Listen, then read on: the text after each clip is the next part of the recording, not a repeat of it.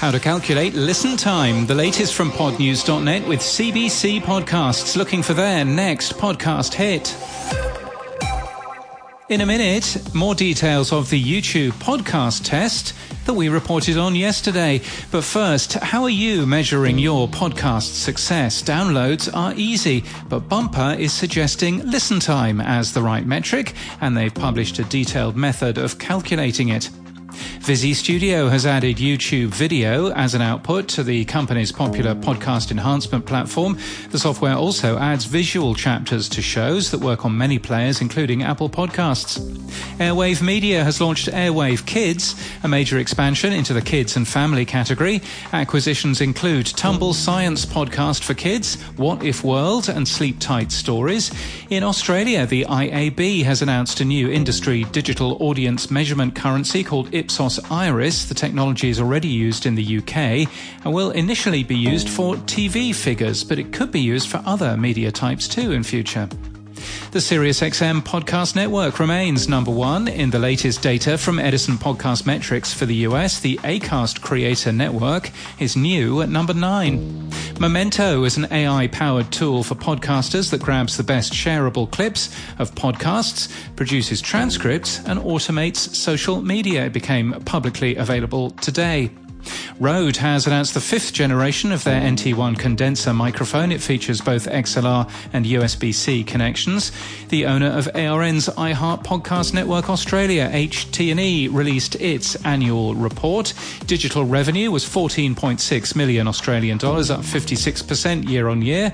The owner of LiSTNR, SCA, also released its annual report. Their digital revenue was 20.7 million Australian dollars, up 35 5% year on year. And Listen Notes has launched Listen Clips, a tool to create podcast clips for free, and a new thing called Microfeed, a lightweight content management system which also lets you host podcasts. And in People News, Simon Cross is to join Soundwide, the owner of plug-in company iZotope, among others, as Chief Product Officer. He joins from Meta and the BBC. Fun fact, he worked for me once, and he's very good.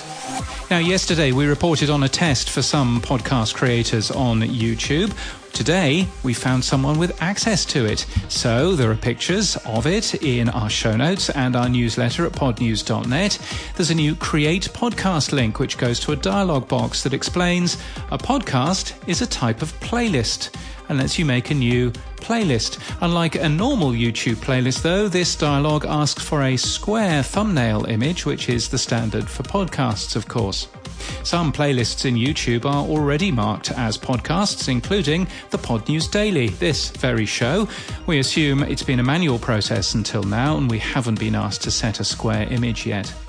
But creators still need to upload a video file. It's not pulling from RSS at all, which means programmatic ads or any form of dynamic monetization won't work. Though we do know that YouTube is selling audio ads in some territories already for their YouTube music product.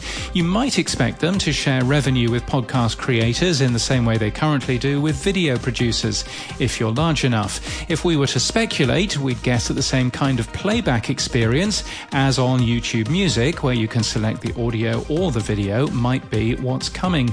And YouTube could make RSS versions of podcast audio available everywhere for free, much like Anchor does, and pull visitors to YouTube to watch the video version.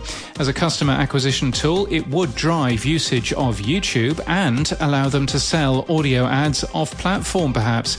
But all of this is just a guess. And until YouTube communicates more, or indeed anything, we'll be in the dark.